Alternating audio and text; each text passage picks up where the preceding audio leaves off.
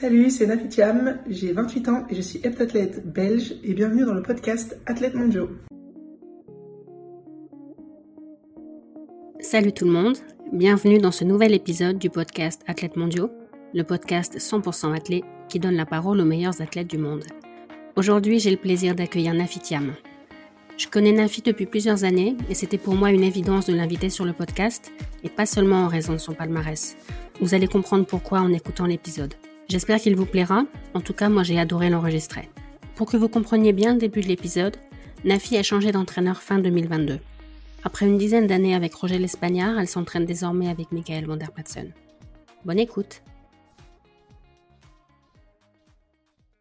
Salut Nafi, bienvenue sur le podcast. Ben merci, merci pour l'invite.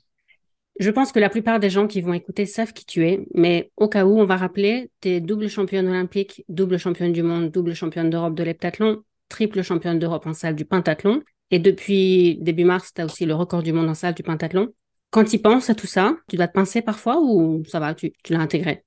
Non, ça va, j'ai intégré avec les années. Euh, c'est plus le temps qui passe, moi, qui me, me dire que ça fait déjà euh, dix ans depuis ma première compète euh, chez les seniors, ça, j'ai vraiment du mal à y croire parce que c'est passé super vite. Tu te sens en fin de carrière ou non? Tu as encore ah bah devant toi Non, non, ça va. Ben, record du monde, je me dis que je suis encore bien là, donc j'ai encore quelques années devant moi, je pense. Oui, tu es encore bien, oui, je crois qu'on peut dire ça. Quand tu es arrivé à Istanbul, justement, tu avais quelles ambitions? C'était ta seule compétition en salle de l'année? Ouais, c'était ma seule compétition indoor. Euh, ben voilà, il y avait eu beaucoup de changements cette année. Euh, on a fait quand même des, des très bonnes séances d'entraînement, je me sentais vraiment bien. Mais euh, voilà, on est venu euh, un peu sans pression, en se disant bah ça va être intéressant d'avoir des infos euh, pour le reste de la préparation, parce que enfin voilà, mine de rien, ça fait que quelques mois et ça peut quand même bien nous aider pour aiguiller le reste du travail. Et aussi histoire de faire aussi un premier championnat ensemble, parce que voilà, on apprend encore aussi à, se connaître, comment on est l'un l'autre, travailler ensemble, mais c'est aussi important bah, dans les grandes compétitions, dans les moments de stress, savoir comment comme moi je fonctionne en tant qu'athlète et, lui en tant que coach. Donc, euh, donc voilà, c'était plus euh, euh, dans cette, avec cette vision-là qu'on était venu, mais en sachant quand même que les entraînements se passaient super bien et que je pouvais faire des, bonnes perfs. Et tu pensais au, à l'idée de devenir la première femme à avoir trois titres en salle sur le Penta ou ces choses-là, tu penses ou tu fais un, championnat à la fois et tu penses pas vraiment à marquer l'histoire de ton sport? Bah, franchement, euh, honnêtement, en arrivant à Istanbul, je, je pensais pas à ça. C'est vrai que j'avais déjà pas mal de trucs en tête, donc euh, j'étais assez loin de ce genre de préoccupations. Après, c'est vrai que euh, moi, le côté statistique, être la première à faire ceci, la première à, faire cela, ça, j'ai jamais trop fait attention à ça. Je pense que quand t'es athlète, bah ouais, t'es là sur la piste. moi, je, je suis là, j'ai envie de gagner, j'ai envie de, bah, battre des records, de, de performer. c'est vrai que c'est peut-être le genre de choses auquel je penserais peut-être à la fin de ma carrière en me disant ouais j'ai quand même ouais, j'ai quand même été la première à faire euh, à faire ça euh, ou à faire euh, ou à faire ça. Mais c'est vrai que pour le moment je suis plus concentrée sur ben, les perfs voilà niveau chiffres et, et, les médailles quoi. Parce que tu es la première femme à plus de 7000 sur l'hepta et plus de 5000 sur le penta c'est ça? À faire les deux je pense ouais. Ouais c'est ça à doubler ce record, il a changé quelque chose en termes de confiance ou alors il est déjà la conséquence de, changements que tu avais opérés avant et qui t'avaient aidé à avoir plus confiance? Je ne sais pas si je suis très claire, mais est-ce que c'est la cause ou la conséquence d'un regain de confiance? Euh, Je ne sais pas si c'est juste la confiance, je pense que c'est beaucoup plus... Ouais, c'est beaucoup de facteurs euh, euh, qu'on a mis aussi en place les derniers mois. Pas juste la confiance. Moi, j'étais sûre de, ma préparation en arrivant je savais qu'on faisait les choses bien. Et, comme j'ai dit, les séances passaient super bien. Je sentais que j'étais aussi très bien euh, physiquement. Euh, donc voilà, après, c'est clair que de faire un record du monde sur la, première compétition, euh, même si tu n'as pas besoin d'un boost de confiance, c'est jamais négligeable. Ça peut, voilà, ça, aide toujours dans la tête un petit peu. et moi, surtout de me dire que j'ai fait ce record du monde en n'étant pas voilà, à 100% au niveau des performances et que je sais qu'il y a encore beaucoup de potentiel derrière et que j'aurais pu faire encore beaucoup mieux.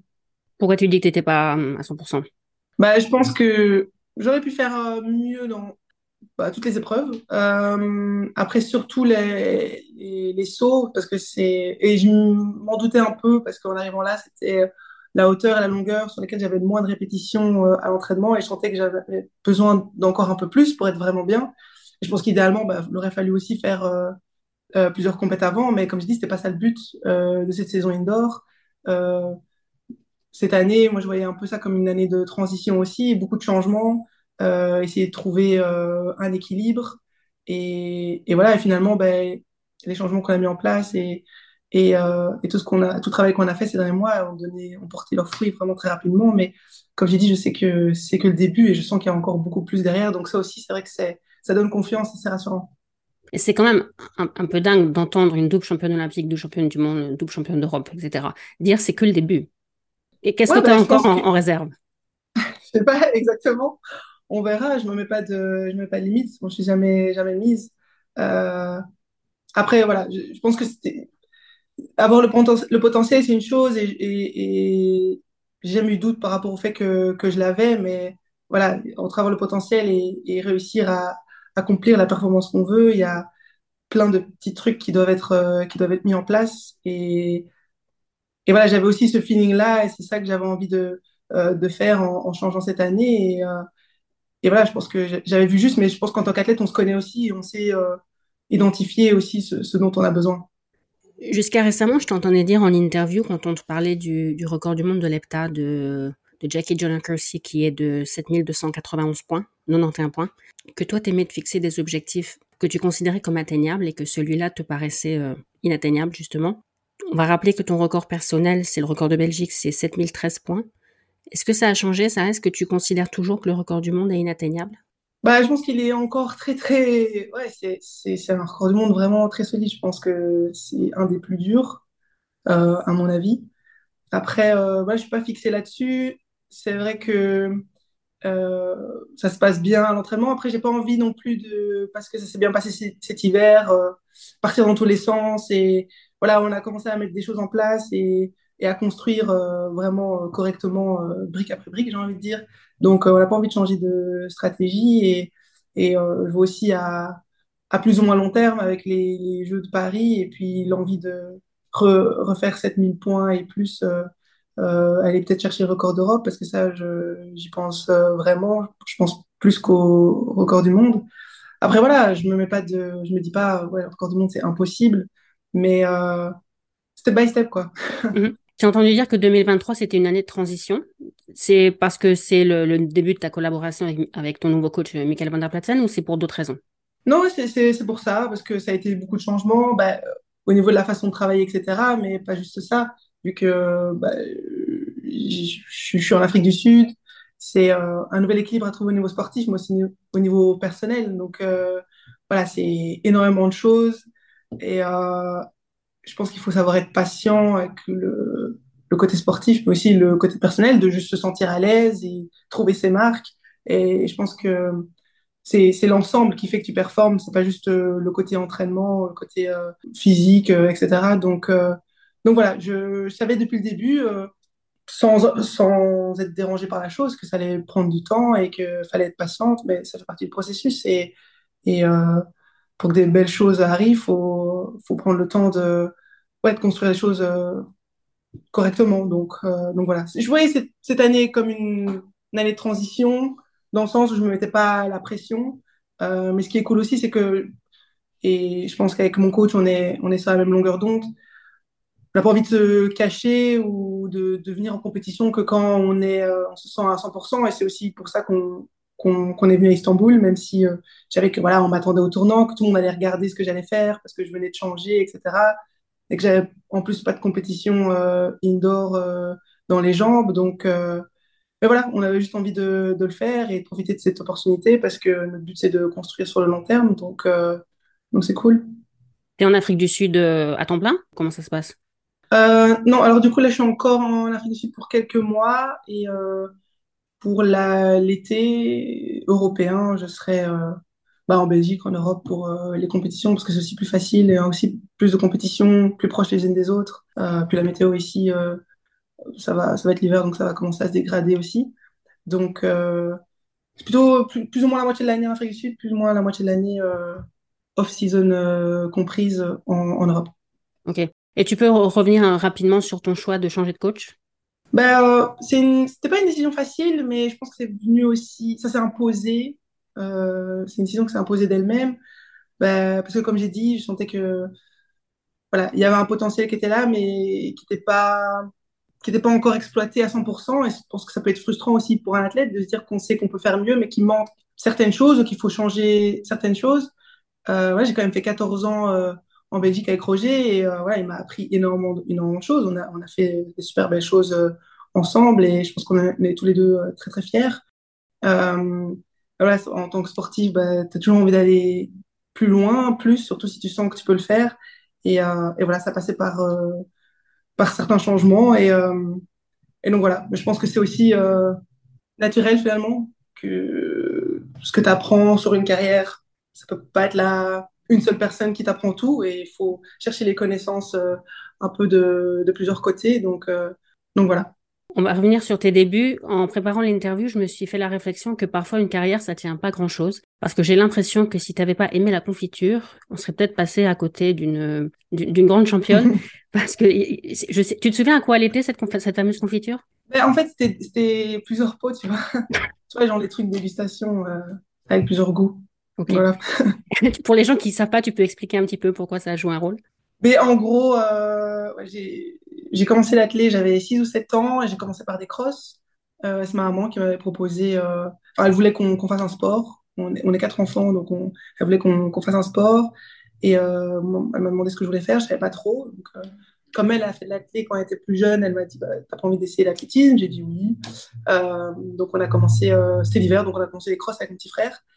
Et, euh, et, le premier cross que j'ai fait, ben, ils distribuaient de la confiture, on gagnait de la confiture. Donc j'ai gagné de la confiture. Et comme j'ai toujours été euh, un enfant euh, très gourmand, ben, ça m'a vraiment touché en plein cœur, vraiment la corde sensible. Et, et du coup, j'ai eu envie de refaire d'autres crosses parce que je me suis dit, bah, peut-être que j'aurais d'autres pots de confiture. Et donc c'est comme ça que j'ai commencé à l'atelier où j'ai vraiment accroché. quoi. C'était la nourriture, simplement. Le choix de faire des combinés, il est venu à quel moment? Ben, je dirais que c'est un choix qui n'était pas vraiment un choix parce que ben, j'ai commencé l'école d'athlé, on faisait, on faisait vraiment de tout. Euh, et, j'aimais faire de tout. Donc, je dirais qu'à l'âge où, bah, où, les gens généralement choisissent de spécialiser vers une épreuve, donc, je sais pas, vers cadet, je pense qu'en France, c'est un autre, c'est pas la même catégorie, mais vers minime cadet, euh, j'avais pas envie de choisir, j'aimais bien faire de tout. Donc, euh, voilà, j'ai commencé à faire des épreuves multiples aussi en compétition. Et, et puis, j'étais aussi bien partout. Euh, j'étais quand même un peu meilleure euh, en saut hauteur, surtout à, à l'époque. Mais voilà, j'aimais bien faire de tout. J'étais aussi bonne au lancer, etc. Donc, euh, donc c'est juste imposé euh, naturellement. Et tu étais déjà avec Roger à l'époque? Parce que Roger est lui-même ancien décathlonien. Non, euh, donc moi j'ai commencé, donc j'ai grandi à Namur, donc j'étais au SMAC, c'est là que j'ai fait mes, mes premières années. et puis je me suis entraînée à Anu, avec Jules Plumier, euh, qui est un entraîneur de haie. Euh, mais j'ai aussi lancé le poids avec des, entraîneurs là-bas. donc voilà.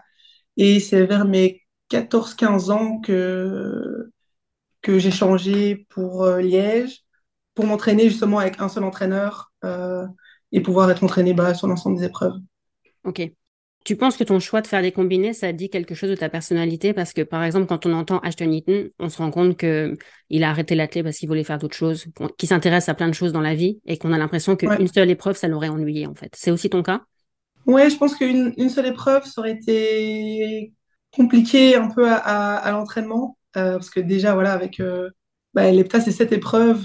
Et euh, je vais dire que des fois, j'ai l'impression de faire tout le temps la même chose, mais euh, j'adore, en fait passer de l'un à l'autre, faire des lancers, commencer la séance, tu fais, tu fais des haies, puis tu, vas, tu vas aller faire de la hauteur, euh, tu vas aller faire du poids. Donc, euh, ouais, j'aime toucher à tout.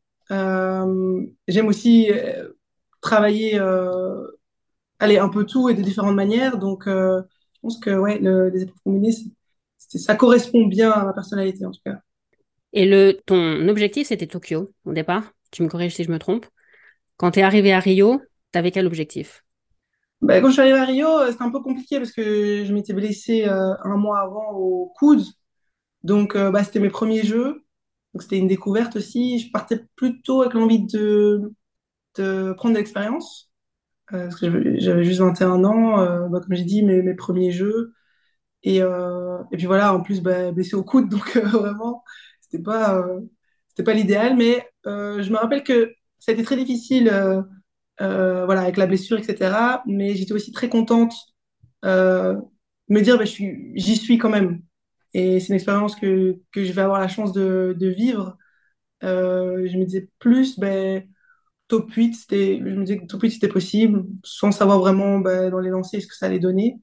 Euh, ben, en sachant que j'allais quand même probablement être capable de faire au moins un lancer et assuré. Donc, euh, ouais, dans ma tête, c'était plutôt top 8. Euh, clairement, je ne visais pas une médaille du tout. Mm. Mais quand on pense que certains athlètes travaillent pendant des années, des années pour le titre olympique, toi, on a l'impression que tu l'as presque sans, sans, le vouloir, ton titre. À partir de quand tu as commencé à croire à la, médaille? À partir de quand tu t'es dit, euh, ça sera peut-être le titre, en fait? Ben, euh, ouais, je dirais pas que c'est différent pour moi parce que c'est pas une médaille qui tombe du ciel non plus. Ça a été aussi des années et des années de travail. Euh, après, c'est clair que c'était pas à 21 ans mes, premiers jeux et étant blessé le l'objectif que j'avais en tête. C'est aussi peut-être une leçon, une leçon, c'est que il y a, y a pas d'âge euh, prédéterminé euh, pour pour performer ou tu vas pas forcément être au pic de ta carrière euh, à 27, 28 ans, ça peut être plus tôt, ça peut être plus tard. Donc, euh, voilà. Parce qu'en plus, c'est pas comme si tu avais bénéficié, entre guillemets, d'un creux et que tu avais gagné avec un total euh, très moyen. Tu fais 6810 points. Donc, donc c'est quand même, tu as, parfait. Tu as fait 5 records sur 7 épreuves, c'est ça? Ouais, ouais, c'est ça. surtout qui était surprenant et en même temps pas surprenant à Rio, c'est que c'est toutes des performances que je savais que je pouvais faire. Euh, parce qu'aucune performance, je me suis dit, euh, enfin, ça, ça, sort de nulle part. Mais euh, c'était surtout de les faire ben, le bon jour et toutes dans le même état. Et c'est ça aussi qui est, qui est peut-être le challenge avec les épreuves combinées, c'est être capable de, ben, d'enchaîner les performances et de tout faire sur l'hepta sans avoir un seul, une seule épreuve que tu foires. Mm. Et ça a été le cas à Rio, en fait. J'ai vraiment eu les deux bons jours où j'ai sorti ben, les perfs que je savais être capable de faire, mais voilà, fallait encore les faire euh, sur le même week-end et, euh, et ouais, c'était vraiment le, moment parfait. Est-ce que le fait de justement ne pas être attendu, ça t'a aidé à parfait Parce que en fait, personne s'attendait à ce que tu gagnes, donc. Euh... Ouais, totalement. Je pense euh, vraiment, surtout à, l'âge que j'avais à l'époque, si je pense j'avais eu la, la pression, j'aurais peut-être pu craquer. mais là, vraiment d'être capable de faire ben, juste mon bonhomme de chemin, j'étais juste concentré sur moi et surtout de pas penser à la médaille en fait. Euh, jusqu'à la fin de la deuxième journée, euh, ça m'a vraiment permis d'être focus sur mes perfs sans me mettre le stress et sans regarder les autres.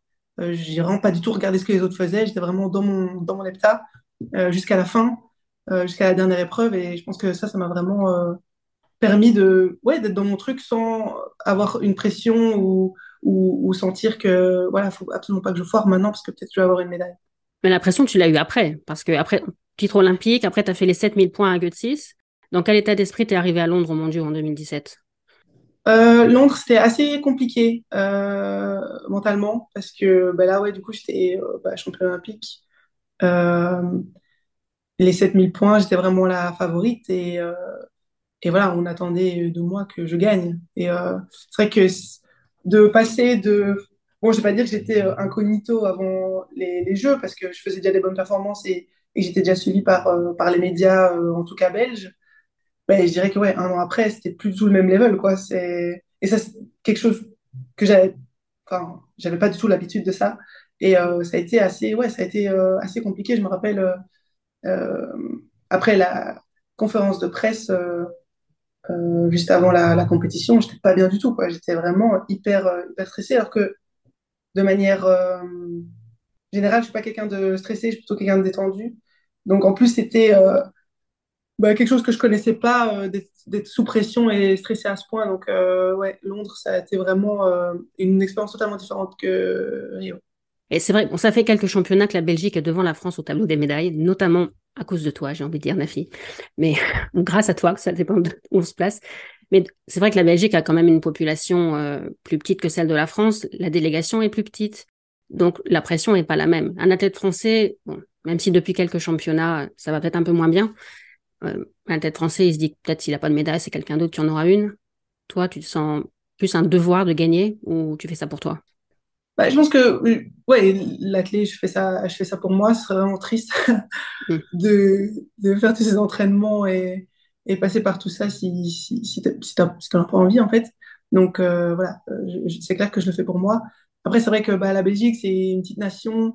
des champions olympiques. On n'en a pas eu non plus des tonnes et des tonnes. On en a eu, hein. on a eu des, très bons sportifs, on en a encore, et des très belles médailles. Mais du coup, c'est vrai que bah, en devenant championne olympique en Belgique, ça a attiré beaucoup d'attention. Euh, et je pense que oui, clairement, on faisait beaucoup plus attention euh, à moi. Et comme tu dis, la, délégation est plus petite, on a moins d'athlètes sur la piste que peut-être, euh, je sais pas, les États-Unis ou la Grande-Bretagne ou la France. Donc, l'attention est partagée entre, entre moins de personnes. Donc, c'est clair que ça y a toujours un peu plus de pression. Tes études, tu les as terminées quand, tes études de géographie? Juste avant le Covid. Donc, j'ai terminé en septembre 2019. Qu'est-ce que ça a changé à l'entraînement? Comment tu t'organisais avant et comment tu t'organises maintenant? Ben, Avant, euh, donc j'étais en cours la, journée. Euh, moi, ce que j'ai fait, bon, déjà, j'ai j'ai euh, étalé mes années. Donc, chaque année universitaire, je l'ai fait en deux. Donc, mon bachelier m'a pris six ans au lieu de trois ans. Le bachelier, c'est l'équivalent de la, de la licence en France? Tu sais, c'est trois ans après, trois ans d'études. Ok. Oui, trois ans et puis le master deux ans. Ok. Euh, donc j'ai ouais, j'étais en cours la journée et puis euh, ou l'après-midi, enfin le matin ou l'après-midi. Euh, et puis j'avais entraînement après ou avant, quand des fois j'avais un trou avant. Donc je commençais à midi, mais c'était assez rare. Donc généralement j'étais peut-être à une IF de 8 à 15 heures. Et puis après, après j'avais les entraînements.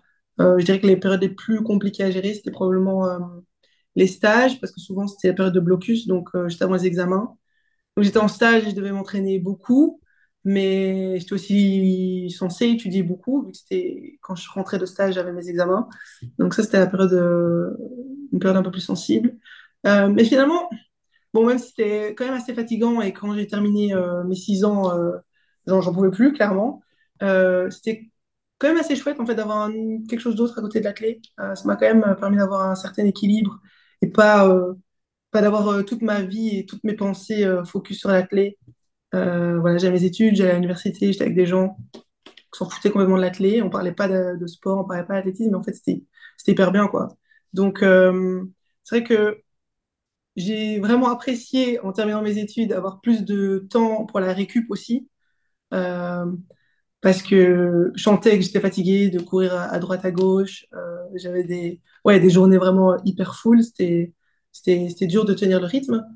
Mais ce côté euh, équilibre m'a un peu euh, un peu manqué en fait d'avoir quelque chose d'autre sur le côté parce que bah du coup si ça va pas trop euh, les entraînements ou t'es blessé en fait t'as que ça quoi. Donc t'as toute ta journée pour ruminer ton malheur.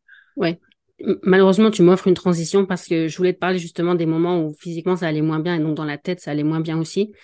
Notamment j'avais été surprise de voir ton interview juste après Tokyo ton deuxième titre où on te sent très ému et au bout du rouleau, j'ai envie de dire.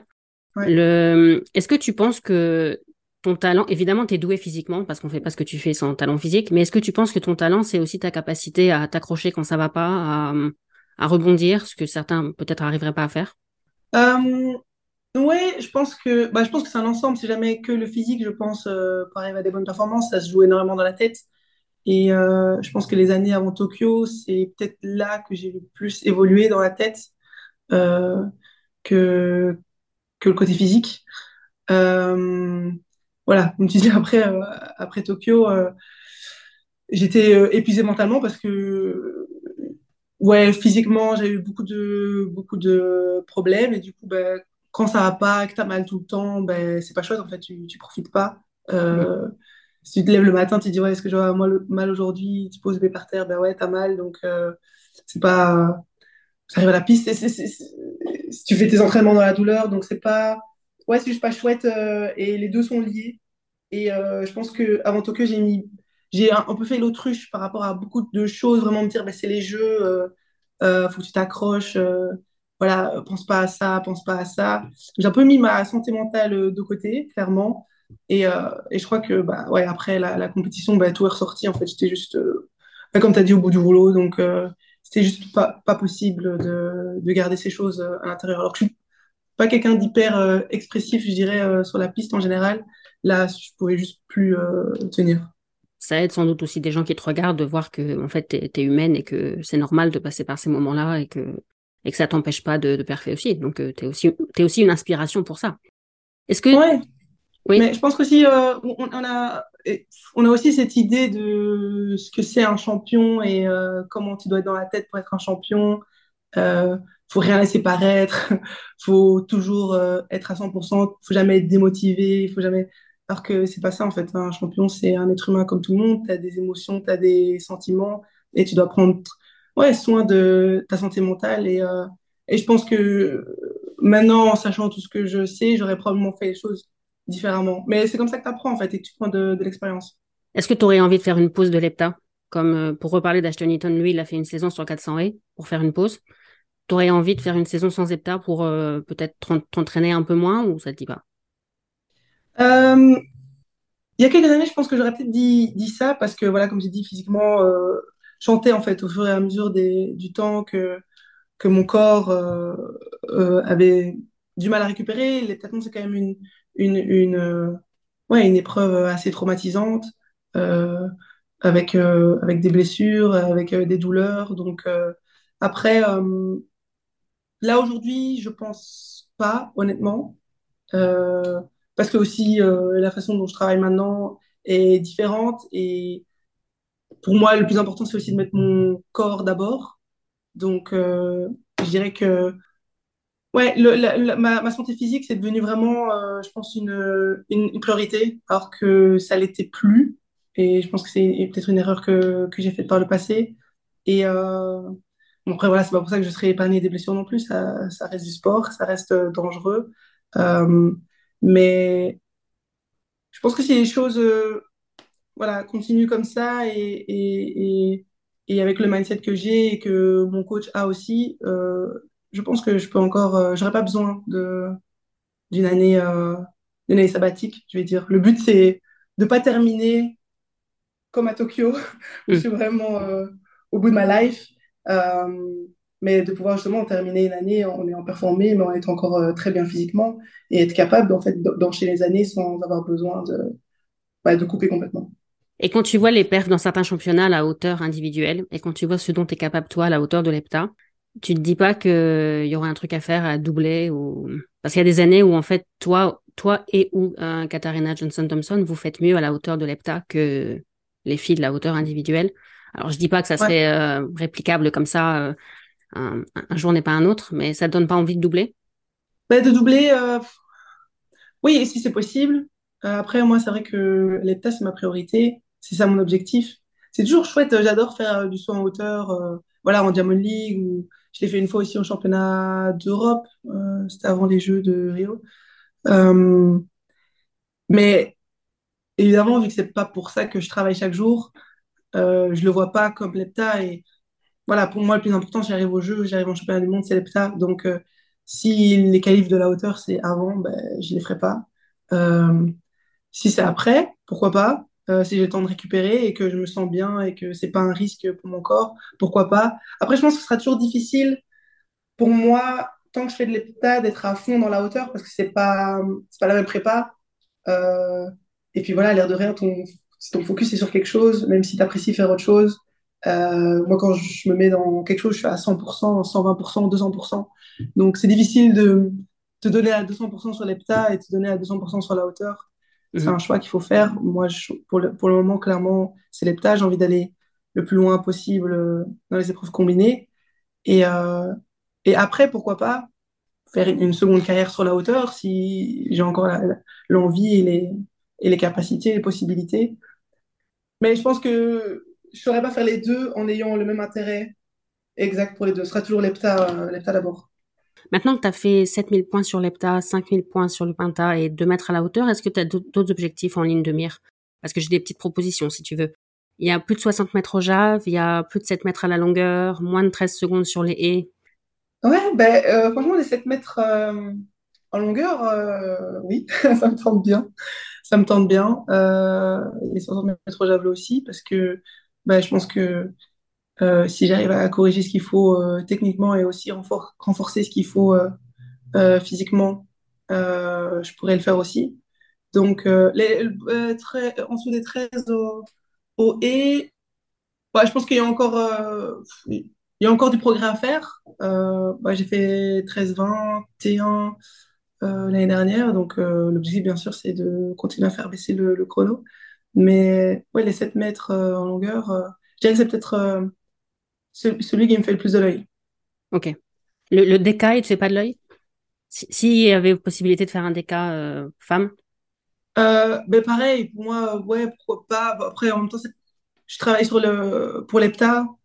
Je travaille pas, je fais pas la perche, je fais pas de disque. Donc, euh, je pourrais le faire pour m'amuser. Enfin, je sais pas dans quel cadre tu poses la question, mais euh, euh, sera jamais aussi important pour moi que, que l'EPTA, qui est mon épreuve et l'épreuve pour laquelle je, je me prépare chaque jour, quoi. Et tu penses qu'il faudrait que les femmes passent sur le DK Je sais qu'il y a deux écoles. Je pense que Carolina Kluft, elle disait que non, c'est l'EPTA ce qu'elle aime, c'est pas le DK. Mais en fait, pour, moi, c'est l'EPTA et le DK, c'est juste deux épreuves différentes. Et c'est clair que j'adhère pas du tout à l'idée que le DK soit la, la, la forme évoluée de l'EPTA. Euh, c'est pas du tout comme ça que je le vois, en fait. Et euh, je me dis pas que euh, je suis en dessous du DK parce que je fais de l'EPTA. Pour moi, c'est juste deux épreuves euh, différentes. Donc, euh, je trouve ça vraiment très triste et même un peu contraire à l'idée de dire, ah oui, l'égalité, etc., bah alors les femmes vont, passer sur le DK parce que du coup, ça veut dire que tu prends une épreuve et que tu en effaces toute l'histoire et tu dis en fait, euh, ouais, on s'en fout, on va faire du DK à la place parce que en fait c'est mieux. Enfin, je, pour moi, je vois pas du tout comme ça. Comme j'ai dit, pour moi, c'est deux épreuves totalement différentes. C'est pas du tout les mêmes profils. En plus, je pense que les meilleures heptathloniennes ne seraient pas forcément les meilleures euh, décathloniennes. Donc, euh, ouais, c'est juste passer d'une épreuve à une autre épreuve. Donc, euh, je trouverais ça, pourquoi pas, euh, mettre le DK euh, pour, pour les femmes, mais enlever les franchement, non, je suis pas du tout pour, mhm. personnellement. À Eugene, tu t'es retrouvée chasseuse sur le, le 800 parce qu'à tu t'es passé devant au javelot. Comment tu l'as vécu Parce que tu as peut-être moins l'habitude de ça. Ouais, c'était la première fois que je me retrouvais dans cette situation où Ouais, la, la, première euh, place était, était possible, mais il fallait que je batte ma concurrence euh, de plusieurs secondes. Euh, après, j'étais assez sûre de moi parce que j'avais très bien travaillé le 800 mètres. Je savais que je pouvais faire un, bon temps, que je pouvais battre mon record d'une ou deux secondes. Et donc, ouais, j'étais vraiment, puis avec l'adrénaline, vraiment, j'étais tellement focus sur le fait de vraiment faire ma course. J'ai pas du tout joué tactique j'ai juste dit, ben, vas-y, euh, le plus que tu peux, euh, sans non plus t'emballer, parce que bah, y a, on, est, pas mal détationnel avec des, des temps très différents sur 800 mètres, donc il fallait pas non plus euh, suivre la mauvaise fille. Mais j'étais assez sûre de moi, en fait, et je savais que, que j'allais le faire. Et comment tu gères ton effort sur un état de façon générale? Est-ce que tu es toujours à 100% ou est-ce que tu dis parfois, bon, ça, ça suffira pour cette épreuve parce qu'il faut en garder pour la suite? Ah non, non, je pense que, bah, je pense que c'est pareil pour tout le monde. en tout cas, j'imagine, c'est à fond sur chaque épreuve parce que tu sais jamais comment va se passer la suite. Donc, il euh, n'y a pas de, il a pas de point à, lancer par la fenêtre. Euh, donc, c'est, j'essaie à chaque fois de prendre chaque épreuve individuellement et, d'être à fond euh, sur toutes. après, voilà, tu peux toujours avoir des petites douleurs et des trucs qui vont un peu te freiner. mais bon, normalement, si tu es en championnat, c'est que ton corps est en principe capable de le supporter. Donc, euh, ouais, on toujours à fond. Et tu peux parfois aller te reposer entre certaines épreuves, aller dormir Ouais, en fait, ça dépend euh, de l'horaire. Je dirais que l'horaire à Eugene était assez horrible parce que justement, il y avait énormément de temps entre les épreuves. Euh, alors que bah, c'est beaucoup plus simple si ça s'enchaîne. Tu es déjà échauffé, tu passes d'une épreuve à l'autre. Bon, quand même une, pause pour, pour manger à midi et pour digérer. Mais, je pense qu'avant 800 mètres à Eugene, on était genre à 7-8 heures euh, où tu es là et t'attends en fait. Et j'ai essayé de dormir, mais euh, pareil, avec le stress, euh, tu sais que tu, dois, que tu dois courir, tu dois faire un bon temps, impossible de fermer l'œil. Donc j'étais juste allongée comme ça pendant 5 heures euh, sur mon lit. Enfin, je suis pas restée allongée 5 heures, mais tu essaies de, tuer le temps, mais c'est tu dois te reposer, mais c'est limite impossible de te reposer. Donc, les, horaires en championnat pour les épreuves combinées, euh, pour le DK, je sais pas trop parce qu'ils ont plusieurs, ils ont plus d'épreuves. Mais c'est vrai que souvent pour l'EPTA, en particulier la deuxième journée, où on, commence la longueur à 9h, peut-être 10h du mat, puis on a le javelot vers midi, et puis tu cours à 21h, quoi. Le 800 mètres, c'est des longues journées, c'est épuisant aussi, euh, parce que même si tu n'es pas tout le temps sur la piste, euh, tu as, le stress et tu as l'adrénaline non-stop. quoi. Et à l'entraînement, comment tu gères ton, tes efforts aussi? Est-ce que tu te concentres sur les épreuves, tes points faibles pour que ça soit moins des points faibles? Bon, Tu n'as pas beaucoup de points faibles, mais bon. Tes, tes, points forts pour que ça soit encore plus des points forts? Ou est-ce que tu te concentres sur les épreuves où il y a plus de points Parce qu'on sait qu'il y a des épreuves qui rapportent plus que d'autres? Tu... Ouais. Bah, je pense que c'est un équilibre à, à, trouver. Après, le but, c'est quand même de continuer à progresser euh, partout. Et puis, même si tu as des points forts où tu es déjà vraiment haut, il faut aussi savoir l'entretenir. Donc, euh, c'est un, un, numéro d'équilibriste. C'est ça qui, je trouve, est super intéressant et qui est super chouette avec euh, les tests. C'est ça le challenge, en fait, de, de réussir à, à, travailler tout et à te développer dans, de tous les côtés, dans toutes les épreuves, en ayant ben, voilà, on a le même nombre d'heures euh, sur une journée le même nombre de jours sur la semaine que, que les spécialistes dans leurs épreuves. Donc, euh, c'est pas évident aussi de prendre la, la récup en compte. Tu peux pas euh, commencer à faire toutes les épreuves le même jour. Enfin, faut aussi que ça reste qualitatif. Donc, c'est ça qui est super chouette en fait avec, avec l'EPTA et je pense que ça dépend aussi d'un athlète à l'autre. Il faut trouver ce qui marche le mieux pour toi. Maintenant que tu as tout gagné au moins deux fois, comment tu restes motivé? Ben, moi, ma motivation, c'est vraiment de d'essayer d'arriver à mon niveau maximum, qui je, je, ne sais pas exactement où il est. Euh, je sais que je vais dans la bonne direction. Euh, après, je pense que le challenge aussi, ce sera d'essayer de, enfin, de pouvoir réunir tout ça dans le même, euh, dans le même état. Parce que bah, plus tu progresses, je pense plus c'est compliqué de, d'arriver à être à 100% sur chaque épreuve sur le même week-end. Euh, ça a toujours été ça ma motivation, vraiment d'essayer d'atteindre euh, ma limite, de voir jusqu'où je pouvais aller. Et, et voilà, je pense que c'est aussi lié au, changement de cette année, c'est le fait de, ben, de sentir que je peux encore aller plus loin et que je peux pas laisser tomber, entre guillemets, et rester dans une zone de confort en sachant que, que c'est pas comme ça que j'y arriverai. Donc voilà, sortir de ta zone de confort et, et essayer d'aller chercher bah, ce qui te manque pour aller encore plus loin. Donc, euh, c'est comme ça que je vois les choses. Je t'ai entendu dire que tu voulais pas faire d'indoor en 2024 parce que c'était l'année des Jeux et tu as aussi dit que Istanbul était peut-être ton dernier pinta. Est-ce que ça veut dire que tu arrêtes après Paris ou est-ce que j'ai mal compris? Ou est-ce que tu passes à autre chose ou je sais pas? Je crois que c'est pas exactement ça. Ok. Euh, mais ce que je disais surtout, c'était que bah, j'étais contente d'avoir fait le record du monde parce que bah, l'année prochaine, ouais, c'est les Jeux. Donc, je sais pas si je ferai de l'indoor. Euh, mais comme les jeux, c'est l'objectif principal, euh, il y a des chances que je ne le fasse pas. Et puis, euh, tu sais jamais en fait comment, de quoi l'avenir sera fait. Donc, je suis contente d'avoir pu faire cette compétition d'or et d'avoir fait ce record, même si voilà, c'était pas une préparation spécialement faite pour pour ça, parce que quand tu as une opportunité, en fait, faut faut la saisir. Et je suis contente d'avoir pu saisir celle-là, parce que tu sais pas quand elle pourra se représenter ou si elle se représentera. donc voilà. Euh, en soi, il n'y a pas vraiment de décision euh, qui est prise pour euh, l'indoor l'année prochaine, mais effectivement, c'est des jeux, donc il y a des chances que, comme pas mal d'athlètes, je pense, je ne sois pas là en indoor. Et après 2024, je, je, ne compte pas raccrocher. je pense que, comme j'ai dit, j'ai encore de belles années devant moi, j'ai encore, je pense, de, belles choses que, que je peux faire. après, voilà, indoor, pas indoor, je ne sais pas dire à l'avance, mais non, je compte pas stopper ma carrière. Euh, c'est pas dans mes plans en tout cas euh, après, euh, après Paris. Très bien, très bien. Et comment tu l'envisages Paris? Parce que je sais que j'en ai parlé à des membres de l'équipe de Belgique qui me disaient que en fait, c'était pas marrant d'aller à Paris, que c'est juste à côté, que c'est pas très exotique et que en même temps, c'est vous n'êtes pas à domicile, donc vous aurez peut-être moins le soutien du public que les athlètes français. Je vais pas citer la personne qui m'a dit ça, mais oui, il n'avait pas l'air très content. Toi, tu le vis comment? Ah non, moi j'étais contente que ce soit à Paris, c'est trop cool parce que justement, c'est pas loin. Donc, euh, ouais, on sera pas à la maison, mais bon, des Jeux olympiques en Belgique, moi, personnellement, ça fait longtemps que j'ai fait le deuil. Je sais qu'il n'y aura jamais de championnat en Belgique. Donc, euh, si c'est en France, je dirais que c'est encore le, le, plus proche. Euh, en plus, voilà, c'est, on parle la même langue, donc je dirais que c'est encore plus facile, t'es encore plus à l'aise. Et ouais, Paris, c'est 4-5 heures de la maison. Donc, moi, je trouve ça cool. Justement, j'ai des, amis qui veulent venir, euh, des gens de mon d'entraînement qui veulent venir. Donc, euh, voilà, si c'était à, à, Tokyo ou à Los Angeles, euh, ce serait, serait pas le cas.